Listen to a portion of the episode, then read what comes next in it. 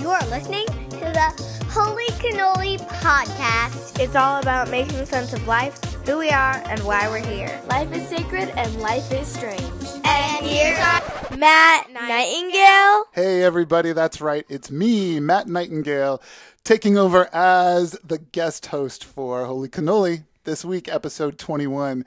Want to say hello to all the cannolios out there. That is my preferred name for Holy Cannoli listeners, the cannolios. Um, and I've got a couple special guests here with me in the studio. Um, we are actually podcasting after a service at The Quest in Novato. This is the church that I am blessed to be the worship leader at. Tony has been preaching here for the last three weeks, and um, often my kids play in the band with me, which is really fun. So today we had Zachary on drums, we had Emily on acoustic guitar and vocals, and they are here with me to say hello to all of you. Hello to all of you. there you go. So you guys have heard me talk about um, my kids, my family on uh, different episodes of this podcast, and I just thought it would be cool to have them here to prove that yes, hey, look, they're alive and well, and um, they can't see you do that. Emily's making like so-so motions with her It's hands. just a joke for Zach. That's okay. So how are the Nightingale kids today? I'm good. I- I'm also good. Well, there you go. I had cookies for breakfast. they rolled up with like a giant box of cookies. And it was like breakfast. Anyway, We were on time, okay? yeah, you were on time. You were on time. That's good. Um, the reason I'm taking over the podcast host chair this week is because uh, this episode features one of my best friends. His name is Jaron Hess, and if you have uh, followed me on social media at all over the last couple years, you've for sure seen pictures of me and him. Uh, Jaron came into my life a couple years ago, just as I was starting to come out of the closet, and he himself was coming out too. You'll hear his story in this episode, but I, it was really cool the way God kind of like collided our lives together in the most random of ways, and he became one of my really, really important friends as I was just kind of embarking on this new life. I wanted to be able to um, do it with a good Christian friend, and Jaron was that friend, um, just in the right place at the right time. So um, I got to listen to a little advance copy of this podcast yesterday, and um, it's just an amazing story. I've been a big, big fan of Jaron's life and work, and uh, I'm excited that you guys get to hear it. So, a couple things um, before we turn it over to Tony and Jaron. Um, first of all, Tony and Wendy are doing a Q&A session on November uh, 12th. So Monday, November 12th, you'll get to hear Tony and Wendy answer all your questions. So we thought we'd just throw out a couple. Emily and Zach, uh, you got any random questions for Tony and Wendy? So, um, so what is your peanut butter and jelly ratio when you make the sandwich? I prefer a three to five peanut butter favored sandwich. My question relates to my favorite food, macaroni and cheese. Um, with the Kraft macaroni and cheese boxes, which is preferred, elbows or shells? Hmm. That's a hard one, and that's a that's a really important question. I want to know who is your favorite Game of Thrones character and why. All right, so I need to hear that answer on November 12th. You can post your questions for Tony and Wendy on the Facebook page. Uh, you can just message Tony directly. Heck, you can message me directly, and I'll get it to Tony. So um, let's find out. Heck, yeah, heck, let's do that. Uh, so without any further ado, I think we're going to turn it over. Um, it's episode 21. Enjoy uh, Tony and Jaron's conversation. Um, we're going to call this one Another Christian Coming Out Story. Are you a hugger? Yes, I am. I didn't used to be. My family is not huggy. but I enjoy hugs. You grew into the hugs? Uh, yeah, it took some work. And the reason you're here is because of Matt Nightingale. So you and Matt Nightingale are friends, and you guys were roommates at one point. Yeah, for a very short time. How did you guys connect? Um, we met very randomly at a mutual friend's house. Um, the friend uh, was a guy, a guy I hadn't met until I moved out to uh, the Santa Rosa area. I was crashing on his couch while I found a place to live. I had just left Pennsylvania for the first time. I mean, to just move out and find my life. And um, uh, this guy had gone to the church that Matt uh, was the, the the worship leader at before he came out. Um, And then he heard that Matt came out, and he reached out to him and said, "Hey, you want to come over for dinner?" And Matt just was like, "Okay, sure." And so we randomly met there, and um, our mutual friend is kind of crazy, and we I don't know, we just connected and kept in touch, and I don't think Matt ever hung out with that guy again. It was just a very random thing that. We, Uh, yeah, I don't know. It's it's a, I guess it was a God thing because Matt really restored my faith in humanity, and it was a good experience. Ooh, all right. Well, that's where we uh, we need to start. So I'm going to launch in. Hey, welcome to Holy Cannoli listeners. If you are a brand new listener, uh, thanks for joining in. There's been a whole series leading up to where we are today. So I'd encourage you to go back and listen to episode one through wherever we are today. I don't even know what number it is. But uh, Jaron Hess is my guest today. And the Holy Cannoli podcast is under the the Brave Maker Media Productions, and Brave Maker is all about how brave stories change the world. And so, from what I know about you, Jaron, you have a brave story that has uh, that is changed that changed your world. It's changing other people's worlds around you as you share it. And so, let's uh, we'll get into how Matt Nightingale, who was on episodes nine and ten, how he um, impacted you and restored faith in humanity, how your understanding of God has changed and understanding of who you are has changed. But let's just kind of back it up. Give us a little bit of a, a bio of who you are, because we talk a lot about that. Who you are and why you're here in the world is the two biggest questions we could ever answer. Like, who are you and why are you here? How would you describe that? The answer to that question in like where you've come from and now who you are and then let's dive in from there and this whole this whole thing is all about conversation um, i don't ever prepare like t- questions i have a few like hey are you a hugger uh, i love knowing how people experience god but i'm just trying to listen i'm trying to learn and i'm trying to engage and model for listeners how we can experience god in ways that are unexpected strange and unusual outside of the normal every un, everyday understanding of where God is, meaning on a Sunday in a building with a cross on it, but beyond that. So that's the whole context of the Holy Cannoli podcast. So, who are you and why are you here? How would you describe that? All right. Uh, sounds good. Yeah. So I grew up in rural Pennsylvania in a German Baptist community. Um, nobody really knows who the German Baptists are. Uh, they're like a cross between Amish and Mennonite, um, but they don't. They're not like known for anything. They don't sell quilts. They're not as public as the Amish are. Um, so they, I mean, they do have cars and electricity, so they're not like horse and buggy people, but um, they still are extremely restrictive, patriarchal. Uh, like I didn't have, I wasn't allowed to listen to the radio or watch movies. Excuse me. Um, so I was very sheltered. Like I lived on this big farm. My grandpa owned it, and my dad settled back in the woods. He built a house back in the woods and raised his family there. And our next door neighbor was my uncle, my dad's brother. Um, and then back the lane, there was another farmhouse. My other uncle lived there. Uh, so basically, my neighbors and friends growing up were also my family, my cousins. Um, so so so sheltered and such a small um, community. And of course, you know, Are we talking like 50 people, 100 people? well, okay. So the German Baptists have little communities all over the country. There's probably uh, I don't know, like five thousand of them now. Uh, they've been around for a long time, but they don't evangelize. They don't publicize. They're they're not about growth, other than just starting a family and having a bunch of kids. That's how they grow. Reproduction. Right, right, yeah. so it's a very self-contained community that just exists, and it's their whole thing is trying to stay the same and not be conformed to this world and uh, not be too influenced by modern society. So Which, for some listeners, you might hear that language and say, you know, don't conform to the world. You might immediately connect that to a scripture because it, it is a scripture in which Paul wrote in Romans 12, right? That we're meant, is that right? Romans 12? I'm blanking. Um, do not conform to the world.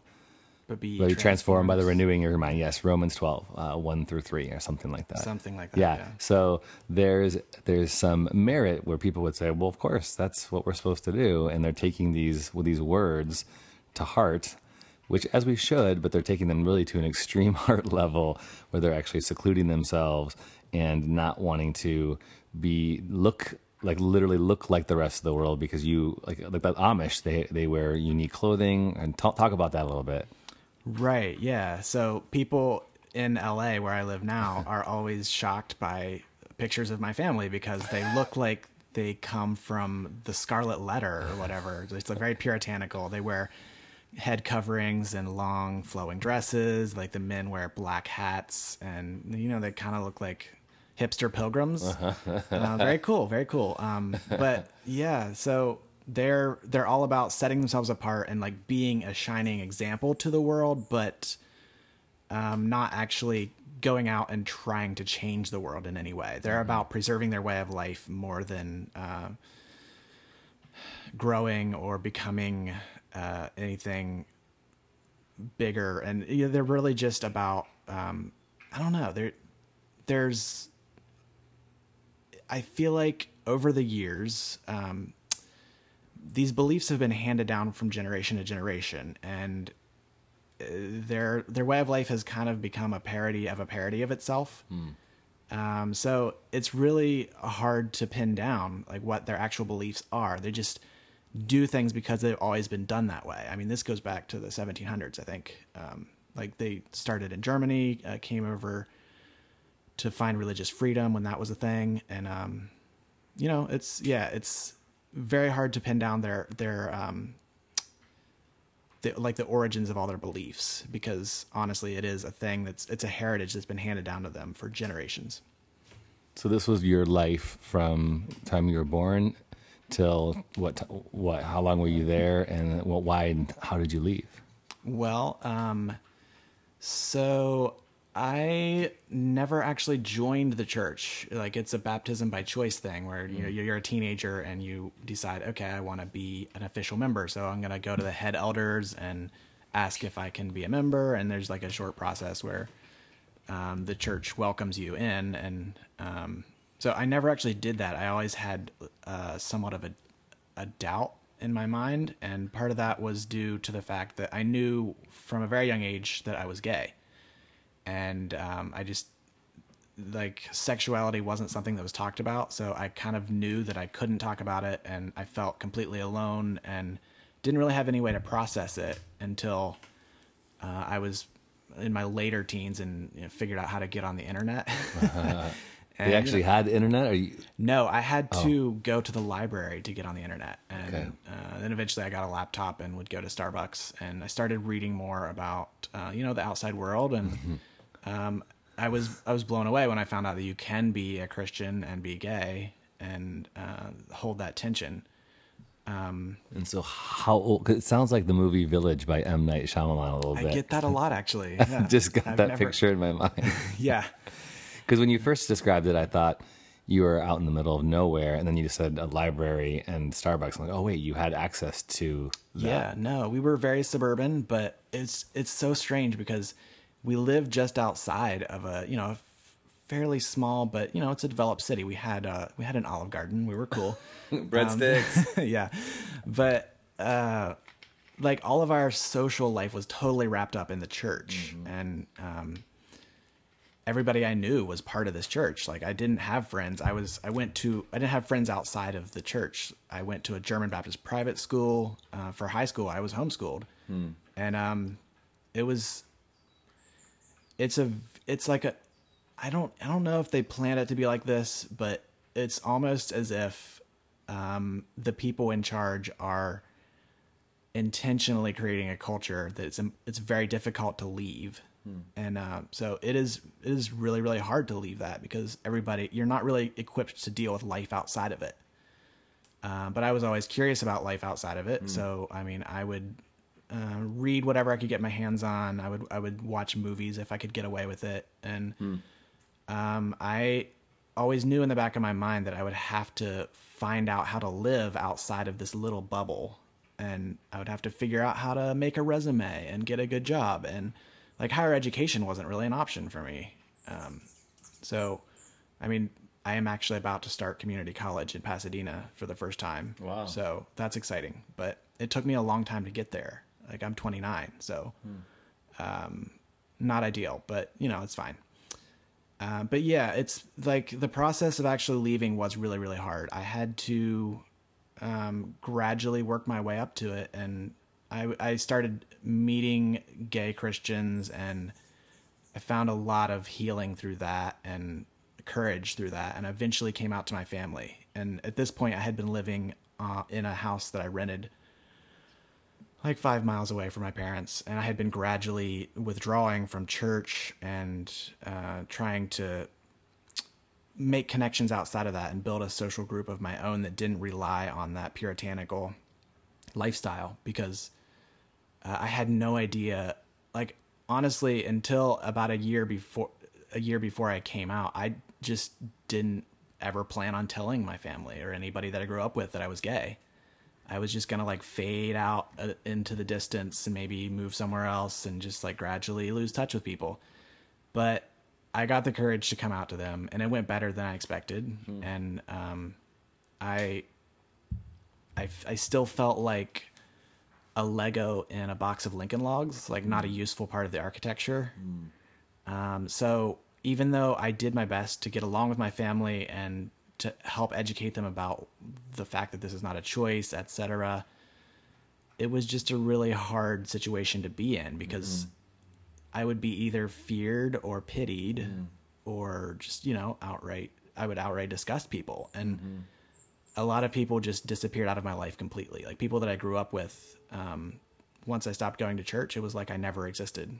And um, so, yeah, it was. I, I felt like I was just barely coping with all of this, and I felt like I had to get away from Pennsylvania because I was constantly reminded of the community that I lost, and just it was so painful, and I just I had no idea how to deal with uh, the like. Eventually, everybody found out that I was gay, and um, like my uncle would, you know, lovingly try to convince me that um, he knew more about how I should live my life than I did, and he had never talked to a gay person before, and it was just really hard because I was brought up to really, really respect these people, the the the authority figures in the church, these elders, these gray bearded men who um, were the spiritual leaders, and I was approaching it from basically I was this unbaptized child in their eyes, and that's how I felt on the inside too.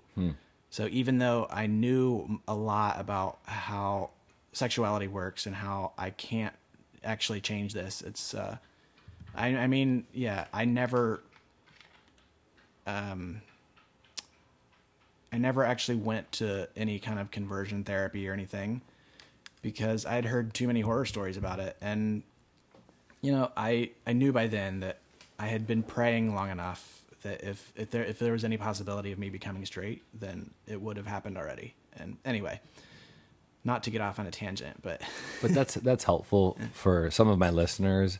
You know, as I had Matt on twice, and then had a mother who was walking through the embracing of her gay son. You know, you can imagine I've had lots of conversations now. The church context that I came from was not the extreme, you know, puritanical, as you said, um, you know, exclusive, removing from community, from society, but we still were an evangelical community that would read scripture in traditional ways. And there are listeners that are still at that point. And if you are one of those listeners, I want to say thank you for hanging on this journey with us and with me. And I want to continue to encourage you to to read, to listen, to listen, to respond, to listen, to be quiet at times and just keep listening, uh, because these stories are are, are brave stories of coming out that people are sharing uh, are are changing the way we understand God. It's not changing God. God's never been changed. God never changes, but we are getting a better understanding. And after I'm realizing there are 39,000 denominations oh, in the world, we need to understand that there's so many different ways people look at Scripture, And around sexuality, there has just been, I mean, I think a, a, a gross misinterpretation that we've had. And now it's like there's becoming more of an openness, which is beautiful because people are starting to share and starting to say, hey, this isn't what we thought it was. And so I just want to acknowledge that for listeners that you might still be, be in that place. And part of the reasons why I want to do these discussions is I think it's important for us to hear stories. Like you said, your uncle didn't even know a gay person. And a lot of listeners, they know of gay people as sort of a category or a label, but they haven't heard heard people's journeys. Um, but with that, I think it can also be traumatizing having to have people talk about how they got to that place and what changed their mind of accepting themselves. So with that, I want you to, you know, you feel comfortable sharing with whatever you share, you want to share, but can you talk a little bit about what you were understanding about yourself? You were, you were hurt, you, like, how did you know you didn't know any other gay people growing up eh, that you were gay and, or that that was something that people were disgusted by. Like you heard conversations. Can you explore that a little bit? I'm sure people have been in these conversations, but I think it's important for people to hear firsthand what it looks like in someone's life. Yeah, um, it's it's really it's really hard to uh, actually communicate all of the factors that go into this whole uh, experience because, like, whenever I try to talk about this, uh, it's it's very hard to arrange it all into a linear story mm. because um I guess there's there's just so many nuances that shape us as we grow and like yeah i guess i can start with how i figured out i was gay um, so i didn't have a word for it i just kind of noticed guys um, and I think I was about 11 when I got curious and looked up the word sex in the dictionary. Or no, it was the encyclopedia because I remember finding the footnotes and, you know, there's like a bunch of suggested articles at the bottom. And uh, Of the book, of the encyclopedia? Of, of, the encyclopedia entry. Uh-huh. And homosexuality was a word in there. I was like, oh, I wonder what that is. So I looked that up and read the definition and immediately knew that I was gay. Um, and yeah, I was uh, uh like 11 or 12. Mm-hmm. Um, and there was just no question in my mind. I had not had any sexual experiences. I just know, knew that I was attracted to men mm-hmm. and not women. And I didn't even know that this was a bad thing. Mm-hmm. Like I just, um, like, oh, a, that explains it. Yeah, it was a thing. It wasn't a thing that I would talk about to anybody, but it wasn't until later. I think I was 13 that uh, I learned that the Bible actually specifically talks about this, and this was a new thing to me. I didn't realize, I just didn't think the Bible would actually um, talk about sex because, uh, you know, we always had the, the sanitized version. And also, I probably didn't pay much attention in church because church was this thing that I did every Sunday and twice every other Sunday. Well, churches on Sunday don't talk about sex all that much either, do they? Except no, for in very unique, I mean, small ways. Yeah, a lot of them don't know. Yeah. So it's uh i mean yeah it, i would have had to pick up some adult context and mm-hmm. of course i was too young for that so uh yeah i mean when i found out that it was a bad thing that it was an abomination i was like oh i better quit uh better quit being gay um, that didn't work. Mm-hmm. I mean, I, I tried to find women attractive and I just couldn't do it. And I realized at that point that I had not chosen to be gay. Mm-hmm. Uh, I just felt like I always had been, and I it felt really really futile to even try to change that. It was just like a a fundamental thread in the tapestry of my life, and so I just lived with it, and it was very depressing because I did not know any other gay people, and I just thought. Um, I'm a disgusting abomination, and I have to deal with that. And maybe eventually I'll leave and find a life outside of this. And uh, maybe, I mean, I just kind of had see, you have to re- remember that at this point, I thought that the world outside was this corrupting, uh, just Vanity Fair from Pilgrim's Progress. um, like I thought, I actually thought that pop music would corrupt me. Um, so, I mean, I just tried not to think about it. Like, I, how do you deal with something like that? How do you deal with being an alien on a, yeah. in a strange land and knowing that you'll always be that way? Mm.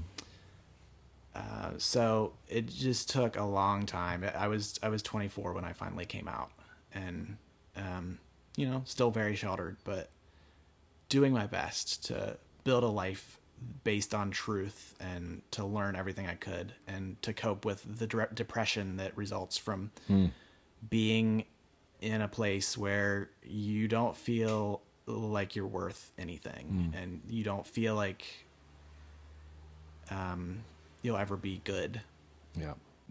Matt used that phrase that uh, as the church sometimes, not sometimes, a lot of times we shame the gay community into the closet and then we shame them for being in the closet.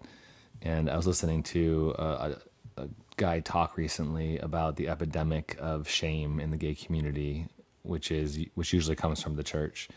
And it was so convicting to think about like that I had been a part of that, you know, in some way and he uh, this guy was talking about a story uh, about a 24 year old who had died of um, it was like cirrhosis of the liver i think at 24 which meant they had drunk themselves into oblivion at 24 but he said you know as we were all wondering how jay it was his name how jay could have got to that place at 24 he had remembered well at, in high school we had all called him gay jay and we had all belittled him and bullied him for his sexuality, and then we wondered how he could have, you know, taken um, his depression and tried to cope through alcohol. I was like, wow.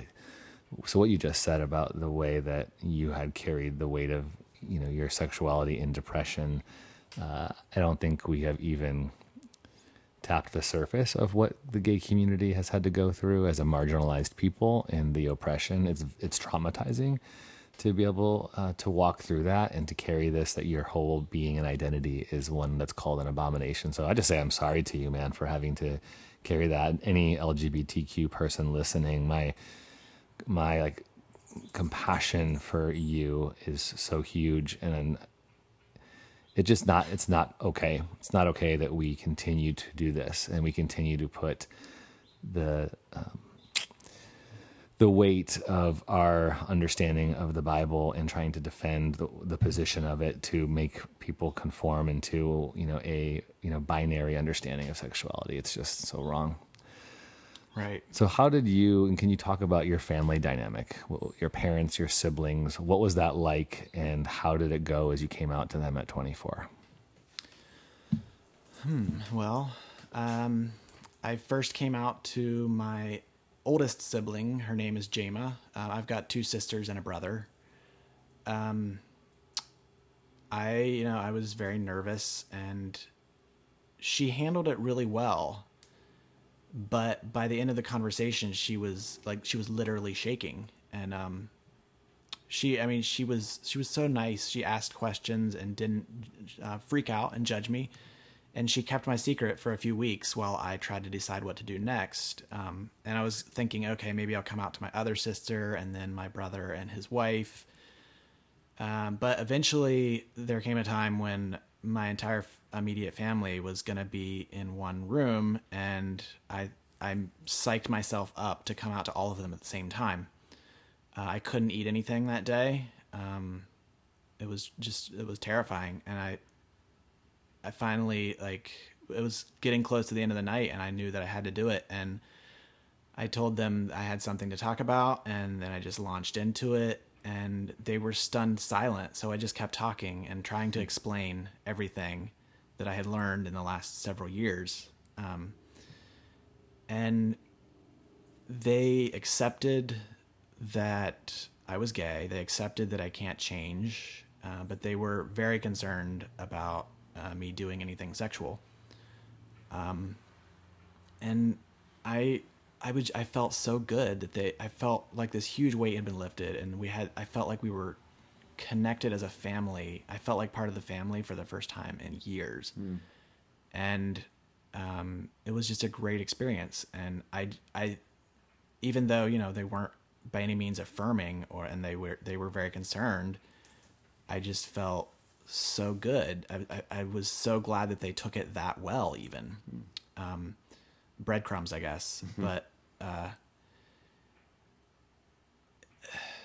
it, you know, it, it became clear later that they were they were still struggling and they they really wanted me to talk to non-affirming counselors and um, I I had had trouble conveying to them that I didn't necessarily want to have sex with a man. What I wanted was to connect with people authentically and not have to be ashamed of the fact that I'm gay. And uh, I just wanted to. It had been this thing that I'd lived with for so long, and I knew it would never go away. And it was, uh, like it's not it's not my entire identity, but it's a, it's a part of it that I need to. Uh, I need to accept myself, and the only way for me to really accept it is if I can be around people that also accept it. And I just wanted to be okay with who I am and not hate myself. Mm. And to do that, I just the thought that kept it coming to my mind was that I will be okay with this when I can joke about it with my family. Mm. And um, I think we we've kind of gotten to that point. I mean, it might make them uncomfortable, but they're they're able to uh, they're able to talk about it without you know fear and cringing. What does that look like? What do you mean you can joke about it? Because obviously you you moved away, you moved from Pennsylvania, right. East Coast to California, so you've been living separate. Now do you go back and joke, or they come yeah, out here? No, or what do you I've, mean? I visited them a couple times, and actually, a monumental thing happened about a month ago. My sisters came out to visit me, um, with our friend Carrie from Ohio, um, and like it was this crazy collision of worlds. I had no idea what to expect. I was obsessing about it from the minute I heard they were actually buying a ticket. I was I thought about it every day and I thought about all the things I could show them and all the ways that they could they could interact with my life and I never knew that this kind of thing would happen. I never knew they would actually come out to a godless city like LA. and uh, um so you know, I went into it with a lot of trepidation and it was uh it was interesting to reconnect with them in a space that I had created apart from them a space where I had found my identity and my people and my church. And they went. They came to church with me. They they uh, explored Pasadena with me. They uh, met my friends and had dinner with them, and uh, we had the most fun. And they they were so okay with it all. Like they even watched Queer Eye with me, and I was blown away by that. Did they watch but season two, episode one? That's the absolute. I was like in the hotel room with them. We were unwinding after a hard morning of doing fun stuff, and um, they were like, "What should we watch?" And um, I was like, "Hmm, you guys want to watch Queer Eye?" Because my friends had been talking about it at dinner, and they were like, "Okay, sure." So of course, I picked season two, episode one immediately, and they cried. It was amazing. Uh, I just realized how many parallels there are in that with my story, mm. and uh, it was a powerful moment for all of us. I think. So, listen for for listeners who haven't seen that episode, can you describe what they could uh, expect? Yeah, so that episode is, uh, it's it's glorious. It's um, picture it: five gay guys go to a small town in Georgia that's called Gay, Georgia. I forget what the population is, but it's extremely tiny, and basically they help build a community center for this tiny little church. And in the process of doing that, they help this mother um, serve her community, her church community. Miss Tammy. Miss Mama Tammy. Mm-hmm. She's amazing. She's like the real star of that entire show. Mm-hmm. Um, but her son is gay and felt ostracized in the church. And over the course of that episode, he went back to a church service for the first time in a long time. And uh, it was just a, it was such a healing. Um, I think everybody in the the everybody cried in that episode. Mm-hmm. Like all yeah. of all of the five gay men cried. Mm-hmm. Um, the mother and the son cried. Everybody in the congregation was crying at one point. It was just a beautiful. It's a beautiful episode of a of a pretty groundbreaking show. Like mm-hmm. building bridges uh, where there typically are none is is what I describe it as. I think the unique part of that story with Miss Tammy is that she was not affirming of her son when he had first come out. So she was working through her own. So I think they gave permission to the to the watcher to be Miss Tammy and recognize it's okay to change your mind. In fact, there's a book called Changing Our Minds by David Gushee that I highly recommend if you are a listener feeling as if, hmm, I'd like to change my mind. I, I feel that it's the right thing, but Scripture says this, Scripture says that. Uh, there's a great book for you called Changing Our Mind, and it's how to relook at Scripture and it's how to be okay. You're, there's permission. We've changed our minds on so many things. I've said this before on the podcast. We've changed our minds on divorce and how we treat people who are divorced, even though the scriptures, certain scriptures say certain things. We've changed our mind on women. We've changed our mind on people of color and slavery and interracial marriages and many, many, many other things. So, super important. Okay, so your sisters come out and you have this uh, fun. So you, so you joke about your sexuality with them, and they can actually laugh, and you feel comfortable with who you are with them. Do you want to say anything else about that?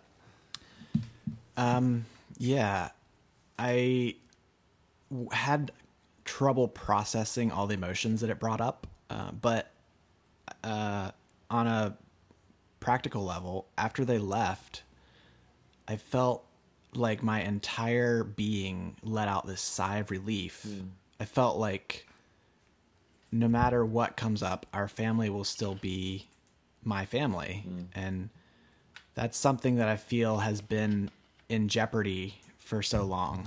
Like I haven't felt like part of the family growing up. I, I feel that I'm growing apart from them. My life is radically different from theirs now, and it's harder and harder to connect with them. But my sisters made me feel so loved, and they made me feel so good about myself, and that's a new experience for me. Like I think a lot of people uh, have family members that support them and make them feel good about themselves. And in my case, I don't have the support that I would like. Going into college has been extremely difficult for me because, um, you know, I'm older. I have to figure it all out on my own. I don't, most people have their family's support at least. But my family is like, um, I don't think you need to go to college. Um, so even that is, is kind of hard to hear from them and it's hard to even want something when I've I've never been given permission to want it by the people closest to me in my life. Um, but yeah, the visit with my sisters made me feel so made me feel so good about myself. Like I could I looked in the mirror and I just loved who I was and something about a little bit of family approval was really life changing for me. And a week after they left, I started getting really down in the dumps because I, I missed them. And uh, that's it's kind of a it was it was just a lot of hard things to process because it made me feel so good and kind of bad at the same time. So, yeah, I, d- I don't know where my brother is at with all this, and there's still that. Um, my sisters are really really good at being supportive of me, and um, I really love them. And I don't know where my parents are. They're still having a little bit of trouble with it. And honestly, my whole family is still completely surrounded by people that have never talked to a gay person and will never understand that struggle. Uh, so they're constantly having their negative opinions of gays reinforced. And so I realize that's an uphill battle, but um, as long as I can focus on giving them grace and uh, just focusing on the things that we have in common rather than the, our differences, I think that we'll always be a family. Hmm. you used the word struggle and that word has been attributed you know in unique and different ways to the gay community. You know in in one way people have said you know the struggle of same-sex attraction but you're not talking about that. You're talking about the struggle of accepting who you are and being accepted in your family as who you are. Can you talk about what has that process been like with god with you how has God spoken to you in this strange 29 year experience of relearning who you are and accepting yourself? What has God done, or how have you experienced God in that process? That's a good question. Um, so, ironically, I never connected to God through the church. Uh, the church church was just something I had to put up with. It was hot in the summer, cold in the winter, uncomfortable benches, boring sermons, miserable hymn singing that sounded like a funeral dirge. I'm so sorry for that. that that's the reality. I mean, the German Baptists take it to a whole new level. You're not allowed to have fun in church. Like that's just against the law. Doesn't rules. that make people want to follow Jesus when people are like dirgically, or is that a word? Like, like their faces are just not happy and they're singing "Joy to the World." Like that stuff never made sense to me. Yeah, I don't know. I mean, the German Baptists sing really. F- they sing the old standards, um, and they sing them very slowly, and the whole entire congregation sings at once. Do they have instruments or is it a cappella? It's all a cappella. Acapella, yeah. Like you is, can't. are instruments of the devil or Sort of. tempt temptish? you can have a harmonica, but you can't have a piano. Uh, because it says somewhere in scripture about that. Uh, yeah, I mean, I'm sure there's some uh, verse you could dig up that casts music, musical instruments in a negative light. But no, I, I didn't connect to God through church. I mm. survived church, mm. and I connected to God on my own when I mm. was alone with my thoughts and able to let down my walls, I guess, and mm-hmm. not feel like I had to perform. And I always felt like I had to fit in with people, and I even it, was, it always went against my nature because I was interested in uh, peace and love and reading crazy fiction and exploring and drawing.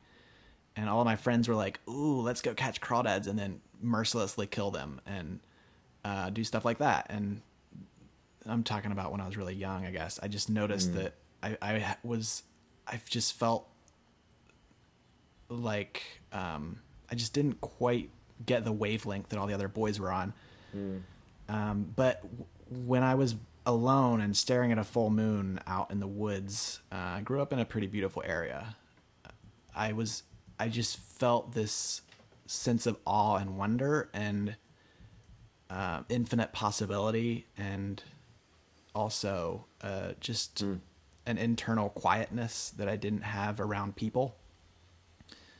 So that's what gave me the sense of, I guess, a being. And I had language to put around that, but it was so strange to me how singing hymns and going to church didn't connect me to that feeling. But being alone with uh, nature or art or um, things like that, I would I would be able to feel a presence, I guess, and feel the magnitude of this universe and the magic of it. yeah.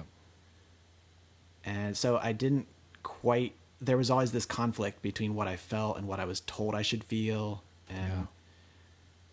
it took a long time to deconstruct the shoulds Yeah. and get to the is. Yeah. So that's still an ongoing process. I've I've started actually looking forward to going to church for the first time. I found a church in uh, Pasadena called New Abbey that is truly amazing. Um, they're I think they describe themselves as post evangelical. I think of it as kind of a, a church survivors support group. Uh, and we have amazing discussions. No question is off the table. Um, but there's structure and there's we're actually building things. We're not just like picking apart the church. We're building things together and learning how to process things and learning how to uh, do social justice and that kind of thing. And it really feels like everybody's on equal ground there. there there's nobody it's not like a cult of personality or Yep. anything um, it's really great i recommend everyone in the la area come check it out That's cool. As you were talking earlier, I was saying yes, yes, yes, and I'm sure there are listeners who are identifying with what you talked about, where their experience in a building on a Sunday felt maybe felt limiting, uh, even restrictive, uh, or even condemning, and not freeing or safe. Which again, my pastor heart and history, I feel so frustrated because I know in some way I pervade that. Even just the idea of the dressing up on a Sunday and having to get out the door, and if you're a parent, snap your kids in order and make the, make sure they behave and send them off to their class and be quiet and don't interrupt. Like that stuff just drives me crazy because those little messages communicate something huge to a child. And I know in part I am a part of that and I've created that that my kids feel like they can't be free. And I'm a pastor, I'm the one speaking. And so I want my kids to be okay, like to talk and to whisper. Obviously, I don't want them to totally distract, but this idea that you have to align with the way we are in this culture on a Sunday, and this is what it looks like to fit in. And if you don't, then there's a stare, uh, there's a there's a side eye, you know. So I just feel such um, conviction and frustration over that that the church culture has become that. So I'm sorry that that was your experience, and then so many people. Uh, and there's there's something we can do about it. We can recreate what it was meant to be. We can, uh, or like you said, we can complain and argue and pull it down. And some people choose to go that way. And I think there's a little bit, a small percentage of us that we need to critique.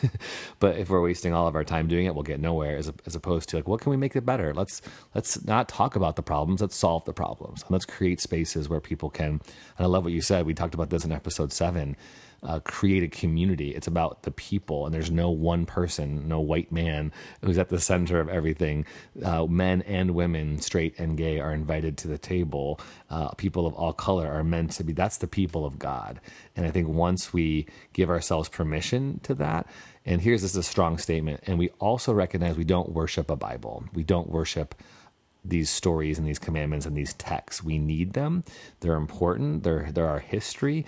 But I believe that the Holy Spirit is writing new stories and we are new bible the bible just means books it means books it, it's it's a collection of books and if you listened to daniel kirk episode 13 he talked about the bible is a collection of god's people communicating about god so we can't say the Bible says one thing about any one thing because even the Bible authors are communicating and dialoguing with each other.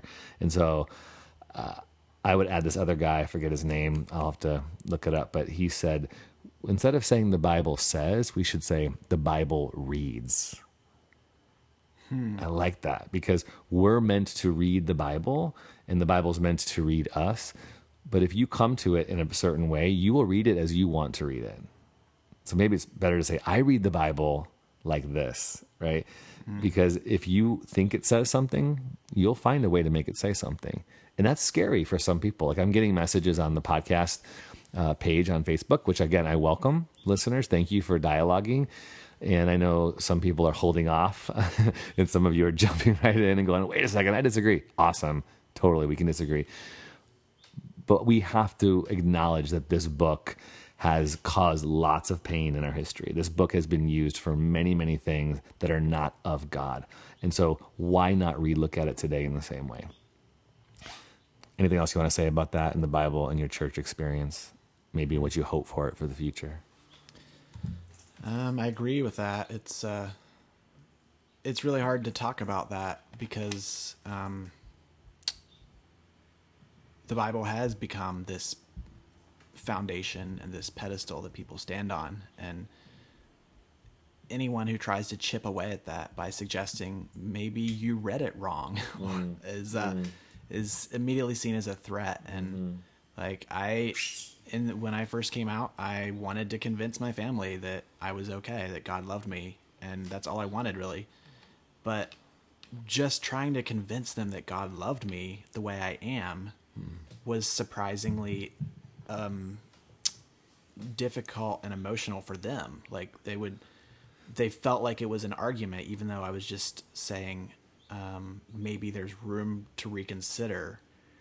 They were like, "Oh, you can't question the Bible," and like it was a tearful thing for mm. them, and I, it was just really hard. And I realized that it's not my job to uh, mm. change them and educate them. I guess it's mm. uh, yeah I have to I have to give them the same grace that I want from them. Yeah, it's good. And so I I really try to affirm everything good about them and their lifestyle, and uh, that's really the only way that any kind of profitable discourse can happen mm. between us. Like me doing that and staying in contact with them and sharing my life with them via letters and pictures.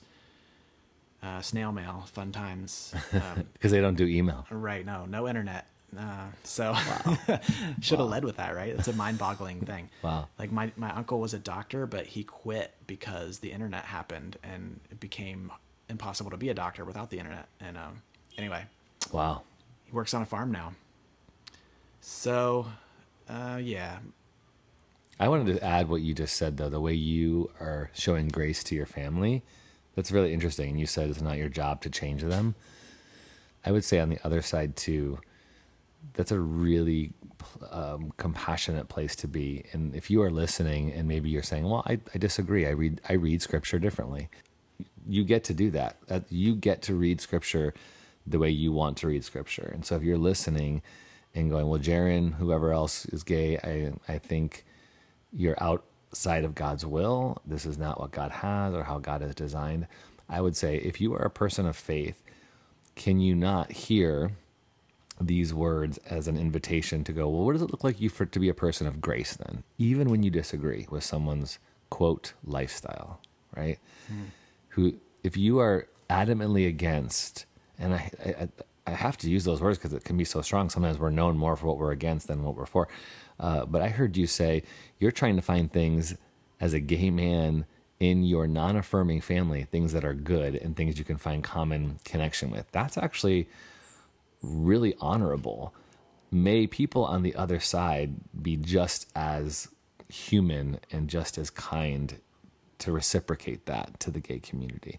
So that's my admonition to you listeners who are not there, who are not affirming, is can you engage with the LGBTQ community? Can you engage with your gay son or daughter or niece or nephew or neighbor in a way that says, I'm love I'm to love you and I'm to find common ground and good and maybe even remove the language I'm going to love you uh, even though you're a sinner. I mean, it, we don't even need to use those type of things. We can to say you are another fellow human being created in the image of God. Do we believe that? If we believe that, then the created image of God deserves to be treated with honor and respect and humility.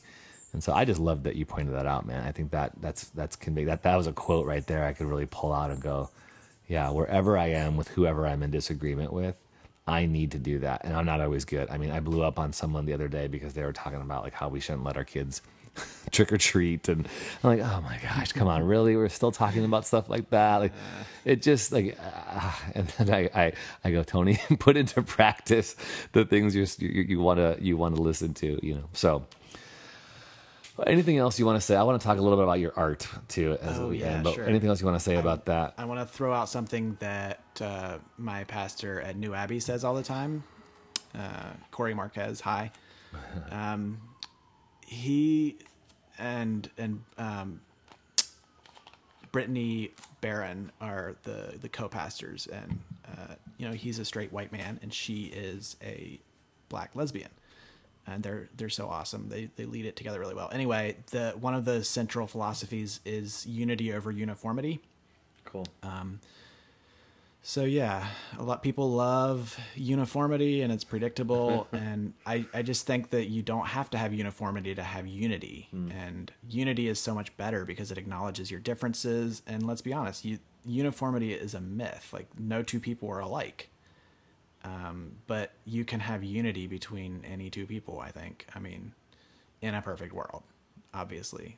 There will be people who disagree, but yeah, unity is good. Uniformity is dangerous when it becomes your end all be all. It's good. But yeah, we can talk about art now. Yeah. Yeah, you said earlier you experienced God in nature and in the moon. And I was saying, yes, yes, yes. And there's so many people. I believe that's your story too.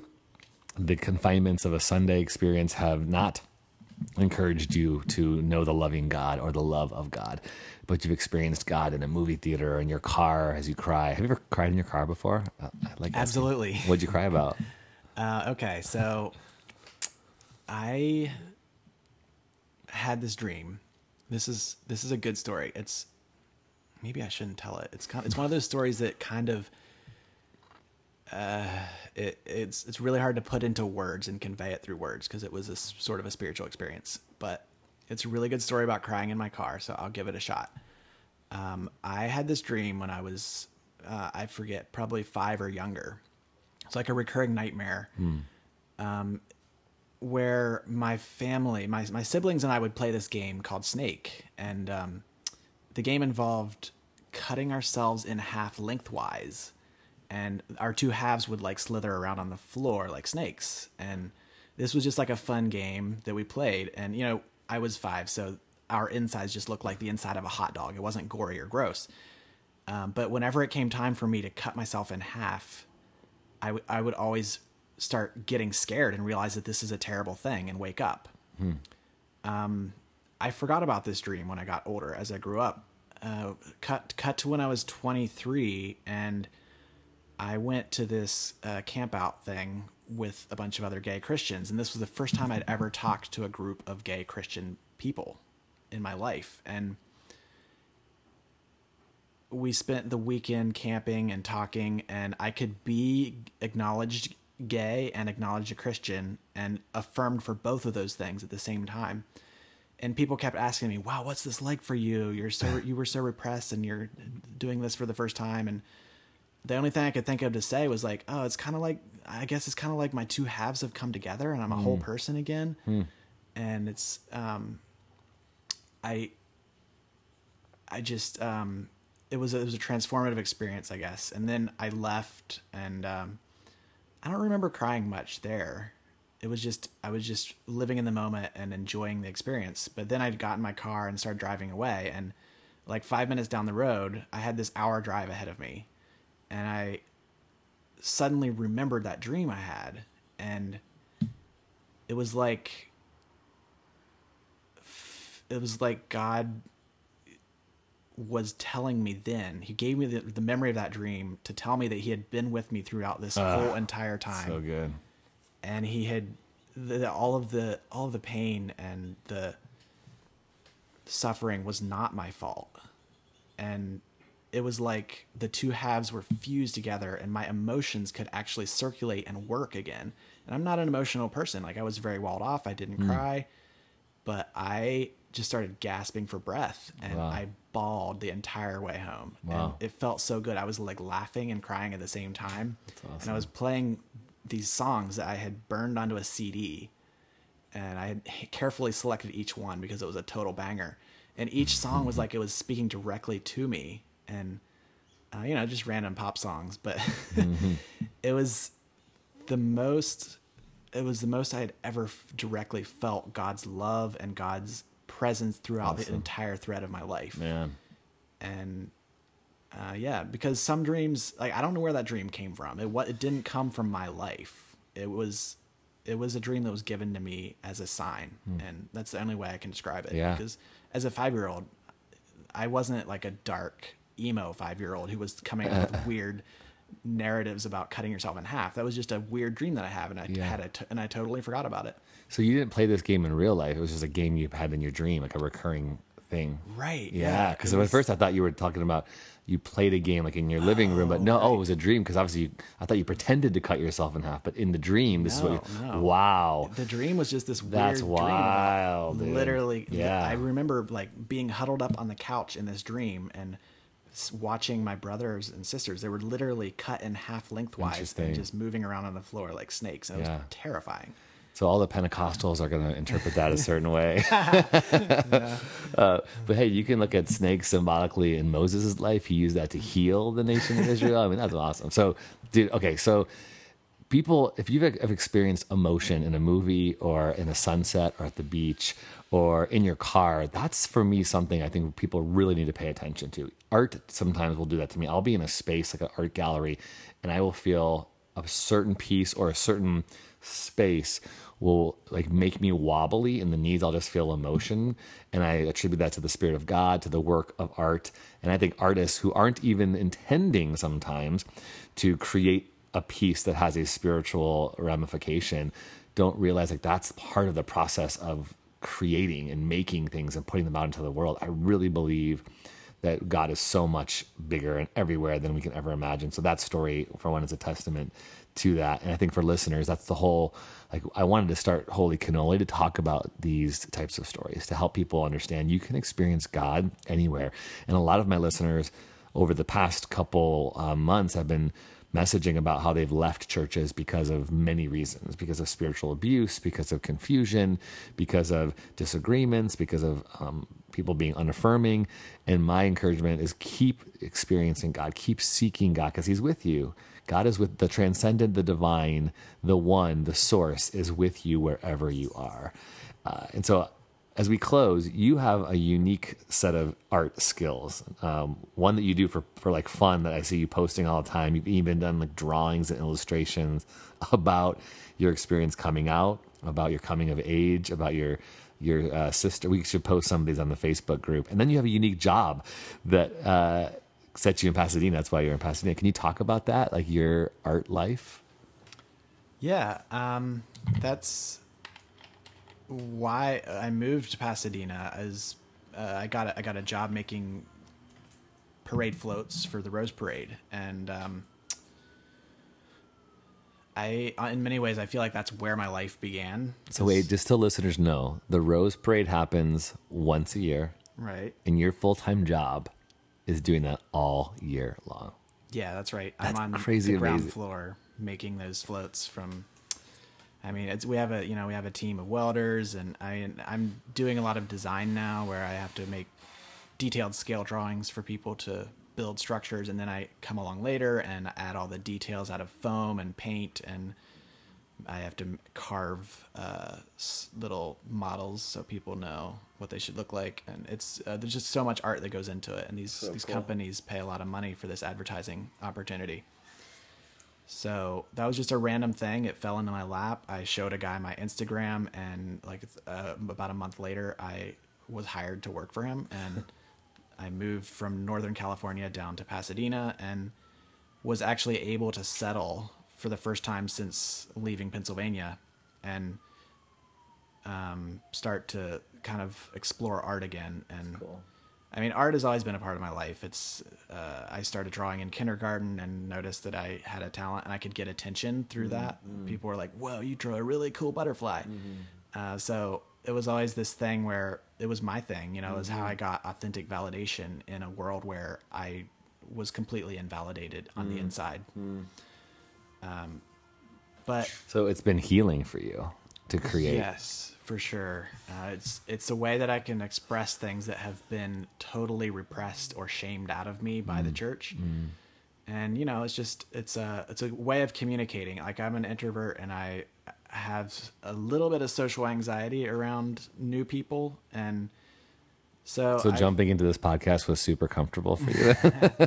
I have long since learned that I can learned which which of my fears I can ignore. um, so no, it's been great. But um, yeah, no, art is. I'm I'm just now able to start considering art school, and it's cool, man. like throughout my entire life, I've had ideas and visions that I wanted to bring into this world. And I see things in my head that I want to create and I want to communicate emotion and action that I can imagine. Um, but I have to have, I have been working in various jobs since I was 13 and, um, you know, not a lot of opportunity for a German Baptist to be in art. Like uh, art is, uh, you can maybe illustrate a newsletter with some bucolic nature scene, but you can't push the boundaries or create new things. Like I, I wanted to create things that hadn't been seen before. And the first thing we know about God is that he created the heaven and the earth. And Yeah.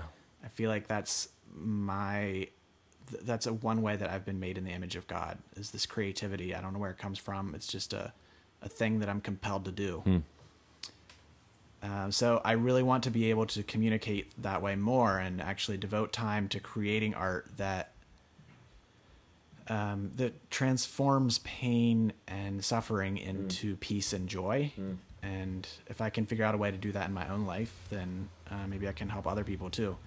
And whenever I do that, whenever I dig deep into the past and try to talk about pain, and I like I drew this little illustration on a post-it note. Uh, it was a picture of me leaving the bubble, and there was like a literal bubble around my parents' house, and they were they were um, watching me leave, and I had this backpack on, and I was just heading out in this big, dark, scary world, and um, that really resonated with a lot of people, and they felt like it was really powerful, and uh, it was um, just a kind of eye opening thing where I realized that people can connect to authentic uh, emotion, even if it's not um, spelled out for them.